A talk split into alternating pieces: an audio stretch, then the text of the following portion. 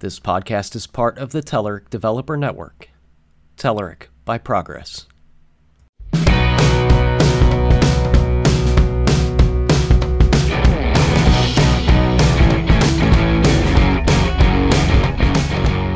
Hello and welcome to Eat Sleep Code, the official Telerik podcast. I'm your host Ed Charbonneau, and with me today is Chris Gardner. Hello, everybody. How you doing, Chris? Good. We're here at CodePaLOUsa 2017. How you enjoying the event so far? I, I am enjoying it. The the venue took a little getting used to, a little kind of smaller hallways, but other than that, content's been great. Yeah, we are both veterans of this event, and this is probably uh, combined like 10 years, but uh, about five each for us, pretty much, huh? Yeah, I've been to all of them. Been so I don't remember when the first one was, but So that would be, I think, this will be seven for you, six for me, something like that. Um, I was at Build last year, missed it, out, missed out on uh, a fun event, but uh, it's always been a good one, and uh, lots of great speakers, lots of uh, good sessions, and uh, and after events and all, all the good stuff that makes a great oh conference. yeah, and, and there's always a special place in my heart for this conference particularly because it was actually the first one I ever spoke at as a speaker. So Oh, awesome. Very cool. Uh, so, Chris, tell us a little bit about you. What do you do? So I am, I mean, your standard stuff. I'm your Microsoft MVP. I'm also one of the regional regional leads for the MCT program, so I know all about training and, and that type of thing. Uh, I'm currently a senior software engineer for a company called TrainerRoad. We make uh, training software for cyclists that you know goes into all the trainers and sets workouts for them and keeps track of their statistics and stuff like that on their cloud team. Uh, and I run the DevSpace Technical Conference down in Huntsville, Alabama, and I am a former university teacher. Uh, this is my first semester not teaching in a while because uh, my new job just time zones and whatever. I, I couldn't get the same time slots I was. So, one of the first shows that I did uh, as part of the Eat Sleep Code podcast, we talked about being self taught developers. Now, you yourself, you have a lot of formal education. Uh, what, what are some of the degrees that, that you've gotten, Chris? So I have a Bachelor of Arts in Philosophy, a Bachelor's of Science in Math, and a Master's of Science in Computer Science. Wow, that's impressive. Congratulations. So it just you you put enough money and time into it, and you can get any degree you want. And that's kind of what I wanted to talk about. What are some of the reasons uh, for yourself, or maybe uh, some reasons that others might see uh, to invest that time and money? Because it, it is a lot of time and, and it can be considerable amounts of money. And it's a current uh, problem that I think our society faces, uh, not only in the United States, but even some places abroad, where it's very expensive to go to school. and it, it's especially in America, it's very expensive to go to school. Um, I was my my path to all my degrees and everything was a little strange because as I came out of high school, um, I originally went to a college. Uh, and was there for two years and then dropped out of there and started working professionally in the computer industry and I was like, oh, I don't need this comp sci degree. I'm already doing it and and completely left education for three or four years until I kind of it was no longer about hey I need to go get this comp sci degree. It was I've been learning to love learning, which is why I went back and switched completely out to the philosophy degree and did the BA in philosophy and completely paid for that myself. So it actually took me something like 10 years to finish that first bachelor's because I was paying for it as I went along. Um, but it was it was less about needing to learn computer science to be in the industry and more about finally figuring out, you know, a bachelor's degree is about having a you know, jack of all trades, breadth of knowledge, not necessarily being good at anything, but having a, a general understanding of everything and, and learning that love of learning. Uh, along the way, because of a of a job I had, we were they were like, you know, it would help us for contracts if you'd get a degree in a technical field. And I discovered that the university I was at right before I finished my BA in philosophy had a BA in math. So I'm like, oh, well, math will work and I can just jump on a couple extra courses. But then we were looking at transfer credits and stuff from when I was previously in college and they're like, you know, you could change this to a BS if you took one extra math course or one extra English course. I Had to take mm-hmm. tech writing. So that's how I ended up getting the two degrees. And then through all that, it was, it was the learning to love learning. And it wasn't about I need to know this type of thing. It was I needed to learn how to think through this type of problem. Uh, the traditional comp sci degree completely bored me but when I was taking philosophy, which was how to think about a problem, and then on my math degree, it was all theoretical math. So it was how to think about problems and how to deal in this abstract way. I found a lot of value that came back to my day job in programming because I, I knew new tricks of how to think through problems and not be tied to something specific. After I'd been doing that for long enough, uh, I decided to go back for my master's because I'm like, hey, what's 10, what, what's what's eight classes in a paper at this point in time, right? so I went back and got my master's in comp sci, and when you're at the master's level, it's all very theoretical. And and it, the the joke is, is I wrote more papers in my comp sci degree, my comp sci master's, than I wrote programs, because it was all about learning how to to see the industry trends and and those types of things. Uh, and as I was defending my thesis, I apparently did a very good job, and they offered me a job to, to teach at the university as an adjunct, uh, one class a semester. So for about three years, I actually taught at the university, and I taught a discrete mathematics course in the comp sci department. But I found by doing that, the problem with academia is is academia feeds off of academia. Mm-hmm. So you get a person who went to college and they got a degree and they stayed in and got a master's and they stayed in and they got a PhD and they were never really in the real world. And a lot of your bigger universities have this problem. So they're ap- approaching everything not from a practical standpoint, but from a, hey, here's the here's the academia I've lived in for 20 years. And that's why a lot of the students don't see the value. So I was I always made it a point when I was teaching to say not just, hey, here's this material you need to learn, but here's where it applies and here's how, you know, this type of thinking will help you in your careers and very much tried to cross apply everything I did to be like, look, there is a point to this. You just won't realize and appreciate it till five years down the road in your career. Because when you first get out, of course, you're going to get the junior dev job. You're just going to be doing that, uh, for lack of better terms, coder monkey. You just have to to grind out code and grind out code. And then as you start getting to where you're doing more theoretical and planning, that's when mm-hmm. all this stuff will pay off. And I don't think there's enough focus on proving that point in academia right now. Yeah, I think I think you hit on an interesting point that uh, it kind of kept me from pursuing interests in uh, classroom style learning for for software development, and, and that is you know you you talked about somebody that's been locked into the academic studies for so long that you know they're teaching but they're not out experiencing real world problems and solving those problems in the industry. So did you notice a lag behind in like the types of technology that were being taught?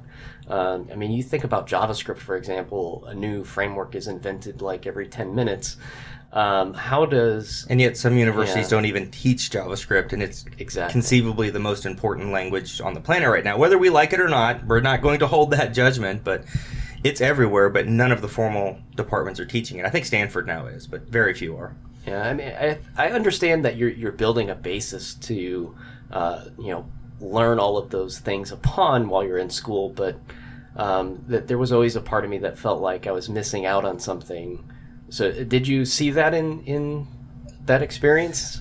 I think. Let me think of how I want to phrase this. The problem for that part of experience, you're correct, but that is not the problem of academia itself.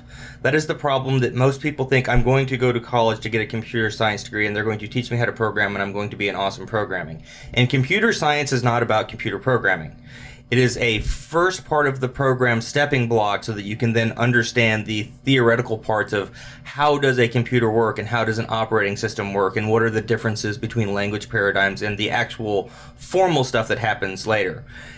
And there's really bad PR around computer science to do that. There are colleges where you can get computer programming degrees, mm-hmm. and by the time you come out, you will be that, you know, complete programming person you want to. But that's not really the, the point of uh, college based computer science. And I didn't understand that until 10 years after, you know, I, I left a comp sci program and then came back through college and then came back and did my master's and was like, oh, computer science is not computer programming. And I don't think anyone ever explains that.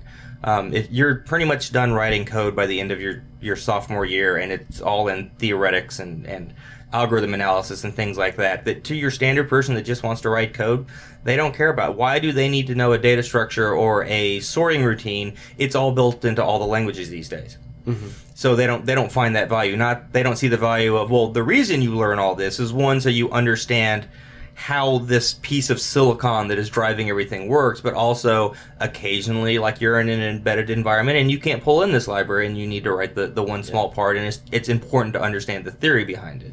Yeah, it- you know, you kind of talked about a sort in there.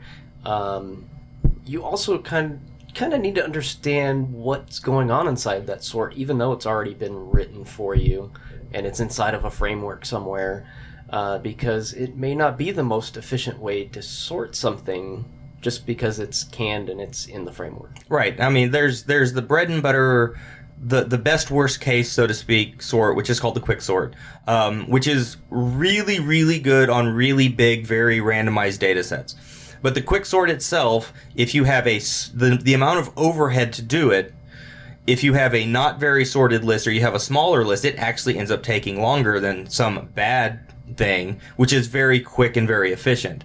Um, I know, like in .NET now, the sorting routines will actually switch the routines it does based on your list itself. So they're the frameworks are getting better about it. But you are correct. If you know your data, if you know that, hey, I need to sort this list, but that's because I'm adding one or two things that I then need to get sorted into place. A non-efficient thing like an insertion sort is actually much quicker than like a a uh, a quick sort because of the amount of overhead that comes on top of a quick sort. So there is some value to learning those pieces that but again, as I said a second ago, it's you have to tell the, the students you're not going to appreciate any of this for quite some time. And and there's a very big delayed gratification. I don't know how much you remember about being 20 years old but delayed gratification isn't something they're really good at. So. Uh, yes, I remember needing money for things and trying to find the best way to fulfill that need, and the the shortest path of resistance yep uh, was not coming coming into even more debt. yeah And so um, I, I definitely feel uh, more, um, even more for people that are in the younger generation than myself that are having to go through the same experience in their 20s because I think it's even rougher now uh, because those costs are so much higher. Oh yeah, I I I don't know how that people today afford it. I mean, I, I was very fortunate that I had the opportunity to take my time and do it because of love and pay for it as I went along because I was already being very well paid as a as a programmer at the time and, and paying and you know taking it a class at a time at, at the evening. Uh, you hear these people that are racking up student debt on student loans and you know even even if they make more money because they get their degree they're paying off their student loans and not getting any of that money until 20 years later and i i don't know if i would have done it if that would have been the option Yeah, um, that that was one of the questions I was hoping to clear up. So I think that question still is out there, and uh, maybe people can form their own opinions on that. And uh, uh, actually, if you if you'd like to leave feedback, uh, you can go to our SoundCloud page and uh, leave feedback there as well. Chime in, uh, let us know your opinion on that. Um, Chris and I are probably about the same age, so we, we've been through this experience in the past already. And uh, you know, me having children, and, and you as well, um, have kids that are going to have to go through this. Yep, I- And uh, we're we're looking at the prices, and just we're astonished at, at how much um, college is going to cost. Are you seeing the same thing? i, I am uh, uh, and there are colleges out there that are trying to do things to fix the problem uh, but i don't think it's widespread enough. And I, I saw an interesting talk not too long ago at another conference. I think it was at Music City Code, where they were talking about why these coding boot camps are becoming more prevalent, mm-hmm. and and the concept that coding is now becoming almost more like a blue collar job, and you need the the people that don't necessarily need the theory and just need to know how to write code, and we need to get that code written, and then over time we can build them up to be more of the designer and architect things. And I actually see the model moving more that way. And I think that's why a lot of these coding boot camps are becoming more. It's like tre- teach me the trade so I can start doing stuff. And then as they learn to love that problem solving, hopefully then they can have the money to be able to to go for the higher education part and learn the theoretical part behind it. Uh, unfortunately, it would be great if these coding boot camps and I, from working at a university, I understand why this is not logistically feasible they're they're not the only thing they get is a hey we taught you how to do this. Now you can go get a job and start working. But since there's nothing like an associate's behind it all of that time and money ends up not being able to go towards a degree if they want to go that route. Uh-huh. so that also discourages you know hey I, I don't want to start over from scratch now that i've been it here. So I, I almost wish there was a way that we could find a way in academia to go, oh, you've been through this parts. At least let us get rid of these parts of your requirements. Yeah, maybe some kind of credit transfer accreditation type of a system. I know a awesome. lot of universities now will take like industry certifications, like any of your Microsoft certifications, any of your CompTIA certifications, Net Plus, Security Plus, and they have way to turn those into to CLEP credits for classes. So we start we are starting to move there as an industry. Um, I just don't think they're necessarily applied in the correct places yet. Yeah, it's refreshing to hear. Uh, I think some some of the boot camps, especially one that we have here in Louisville, it's called Code Louisville, um, helps uh, bring in a, a, much more diverse uh, workforce as well, uh, because they're able to reach people that can't normally access uh, computer systems or uh, education um, and things like that. And they they've made it free through the Louisville Public Library and um, we have mentors and things like that that get involved in that system. And uh, there's a little bit of funding from, uh, if I understand correctly, the Public Works program, and uh, th- I think those things are really great uh, for getting people involved. But those aren't, you know, your normal academic approaches to learning computer science. Yeah, it's it's very much a pragmatic trade type thing. It's it's we'll teach you the trade of programming because we need programmers, mm-hmm. but you're not going to in in a six to twelve month boot camp. We're not going to get you thinking theoretically of how to algorithmically solve problems. We're going to say here's a function where it has this input and we need this output, and we'll teach you the skills to be able to do those those things, which is important. And uh, I think the current projections are by the next 10 years or something like that, we're going to need 1.4 million programmers in the industry, but the projections are showing that we're only going to have about 400,000. So there's a huge gap and we need to be doing something. And, and mm-hmm. these boot camps are a right step in the correct direction, but I don't think it's the only approach we need to be thinking about right now. So let's, let's take the conversation in a little di- bit different direction too.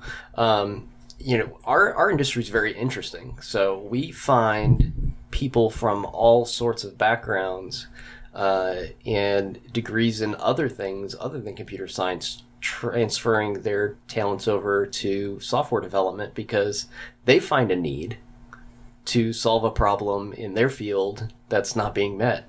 And they end up picking up coding skills on their own and then you know solving some problem in that field. So i think that's a pretty amazing part of what we do. Right. And and to to use an analogy to that you, the programming part is just an aspect of a of a form of speaking, so to speak. It's a new language, just like math is the language of numbers, and com- and programming is the language of computers. Mm-hmm. To be a good programmer, you don't need to know how to program. You need to know how to solve problems, and I think that's what's attracting a lot of people. Is they're like, "Hey, here's this creative endeavor," and they don't, you know, they see the art in it. Of I need to to do this this creative endeavor to solve a problem and it just so happens that the way to do it is through the language of programming. Mm-hmm. So, uh, after going through all of these uh, parts of education, um, is there anything that that you've really been able to apply it to that uh, you feel is like um, like the the pinnacle project of you know all of your learnings or anything like that? Is there something that you've worked on that you just feel very accomplished with? Uh the I don't know if there's a particular part that displays this, but it definitely came up when I was doing my master's, which is the skill of being able to take a lot of information at once and digesting it and mm-hmm. boiling it down and being able to do something useful to it is very much a trained skill. And I don't think most workplace environments give you a good, you know, how to deal with large amounts of information and process it, which academia actually does a really good job of. So it, it, if I had to pick a part of going through all those years of, of academia, it that's the thing that comes out the most is how to quickly take, okay, I need to know everything about this and I've got two days. How to quickly learn to research, consume, digest, condense down and then do what I need to with it in a very quick period of time. And it's very, as I said, it's very much a learned skill, and uh, there's not a good way to do that in other places. And so you've you've become very agile uh, because of your experience and education, and uh, I, I know you've you've done some uh, pretty interesting work. You probably can't talk about, right?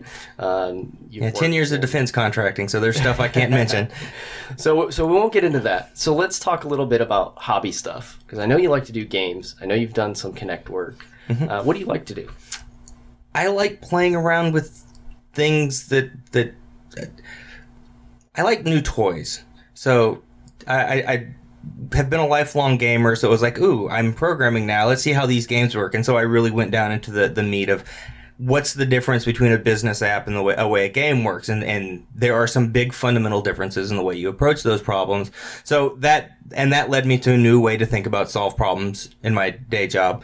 Uh, and I like teaching game design because I think it it interests people and gets that passion back. So if we can get them to write these interesting algorithms because they're playing around on a game, they're still learning to think and solve problems, and, and it exposes it in a in a fun way that way.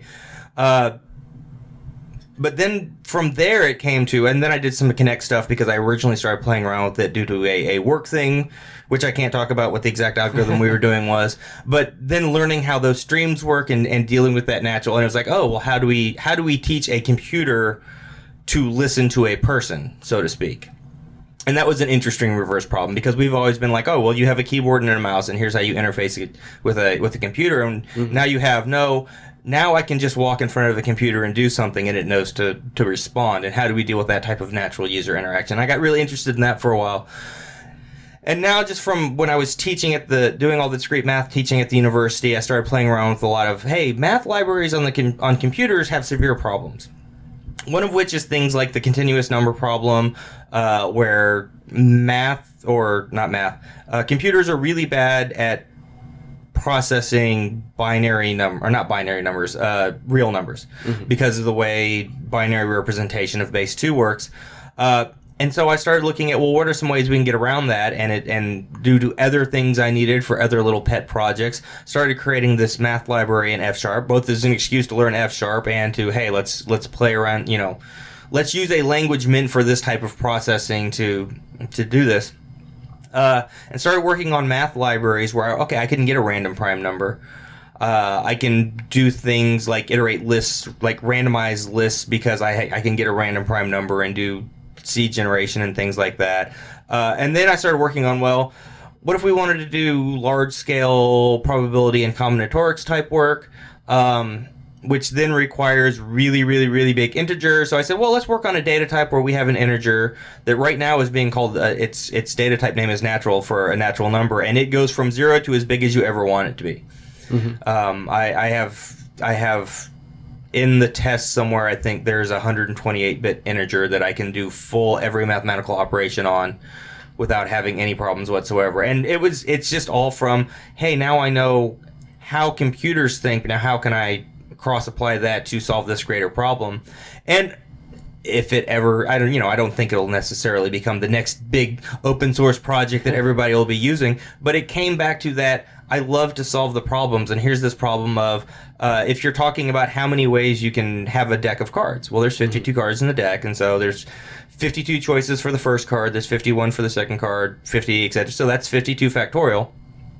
But if you're talking about a 64 bit integer, the highest factorial value you could ever calculate is about 21 factorial. If you use some tricks, you can get about 26 factorial um, to, to store that number. So if we want really accurate mathematical computations on on these bigger numbers where the the end number may not be that big but we need to play with these big numbers to get down let let's find a way we can represent that um, and get around some of the flaws of hey we the reason we have a 62-bit integer is because there's 62 control paths into the the CPU and all these things. So that's where we can pipeline things out. But if we're on base 2 you can do things at a binary level. And then we as people generally think in base 10 so there's a shortcut there. But then how can we we group things? If i'm already have operations that deal with you know 32 bits and I can do those as a block. How do I chain those operations to be expandable to X number of bits? And it's just, again, it's a new way to solve and, and think about the problem. And, and I've those are the types of things that that make me not sleep because I'm I'm staying up all night going, how can we we chain these operations and and what is the most efficient way to do it? I, I remember the the next big thing I need to add to the library is actually taking these unlimited size numbers and doing a ToString so you can actually display them.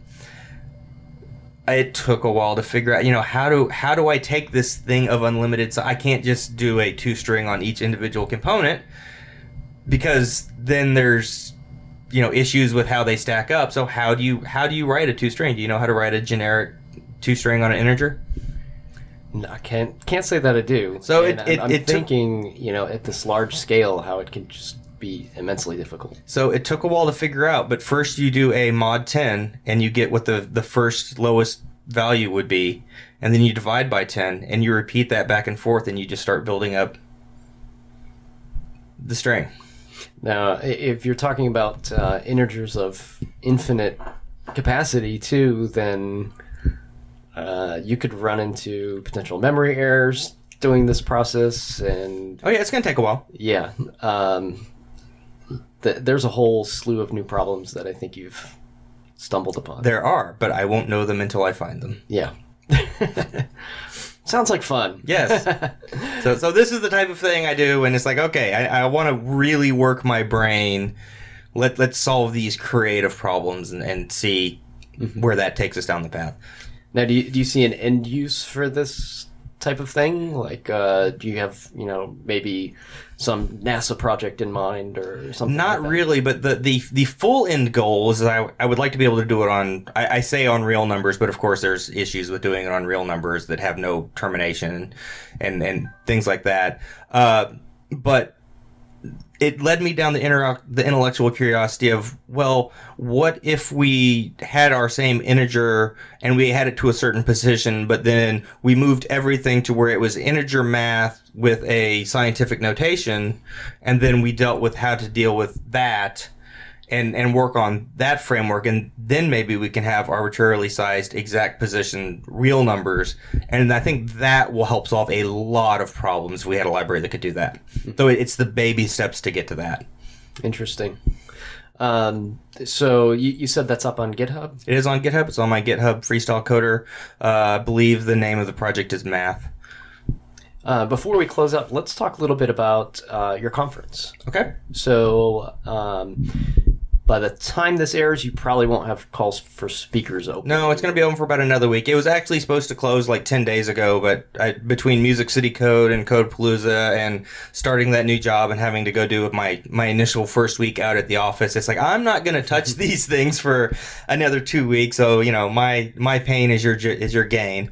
So, what what year is this for you? This is year three. Year three. So, what can we expect? Um, uh, well, one of the things we decided to add this year is because we really wanted to get more people in the community involved is we have both the traditional 60 minute session length but we also have 30 minute session lengths. So if you're a new speaker or you have more of a, a niche topic we'll have these time blocks that will be nicely offset from the other traditional hour long talks where we can we can get some things like that. And we've from from looking through the the database we've been getting a reasonable uh, type of, of of sessions coming in for those things. So I think the the concept is being welcomed, but we'll have to see how it plays out when I see how many I get and I have to arrange a schedule around Yeah. 30 minute time blocks and whatnot. But that's the the big experiment we're making this year is like what if we have these multiple you know time length things and so if you don't if you can't fill the full hour here's a way to do it and it also then as i said for new speakers hey you don't have to come and fill an hour get your feet wet. Here's a 30 minute time slot. Take something you have passion in, display it, and see what it's like to be up in front of that room. Yeah. Yeah, I've seen a lot of the JavaScript conferences do 30 minute session blocks. And I, I think it's been pretty successful for them from what I've heard from attendees of those conferences. Yeah, I've the, the the interesting part for from my aspect is I have heard of other conferences, especially in the the Ruby and Elixir community. They, they normally do thirty minute talks. Um, I haven't seen a conference that tries to do two different session lengths and makes them happy at the same time. So I think that's going to be the interesting part. Is is can I successfully get the schedule and not have weirdness going on at all times? And True. Yeah, I, I think you might uh, find some issue with uh, somebody attending a 30 minute session, then there's an hour session at the same time, so they have a 30 minute gap, that type of thing. But uh, you're a smart guy, I'm sure you'll figure it out. Yep. We'll get something figured out. So, um, where where exactly is the venue? It is at the Von Braun Center in downtown Huntsville, Alabama, and our conference hotel is the Embassy Suites right next door, connected through a skywalk. So even though I have it in October because that's when Huntsville, Alabama has the best weather ever, I'm not kidding when I say that, you completely can like not go outdoors once you get to the hotel. And the Von Braun Center. That sounds like uh, something very space related. It is very space related. So as as if you do not know, Huntsville is known as the Rocket City because that is where Wernher von Braun, when he left Germany, came and basically invented the space program by creating all the Saturn, initially the Saturn one, but then up to the Saturn V missile, which is what took everybody to the moon. So there's lots of von Braun named things all over Huntsville, and it's also the home of the uh, U.S. Space and Rocket Center and Space Camp and all that stuff. So we're we very much embrace our legacy of So there, there's lots of things to do. When you There's come to- lots of things to do, uh, yes. attend or speak or, or be at the conference. yes Awesome. So we can find out more about that at. at devspaceconf.com. and uh, are you you writing a blog? Where can we find more about you? Uh, I. You can mostly find me on Twitter. I try to be active there. I have a blog that I haven't touched in a long time. It, it keeps being on the to do list. uh, and hopefully, can- now that I'm not teaching, uh, hopefully I can get back to that now. Teaching is a much larger time sink than you think because if you think about if you were in college and you were going to three hours worth of a class and then you were spending three to four hours on homework, I was going to three hours worth of class, then plus for preparation and grading, tests and everything, doing about 20 extra hours a week on top of everything. So I can only imagine uh, being being a conference speaker and and hosting workshops.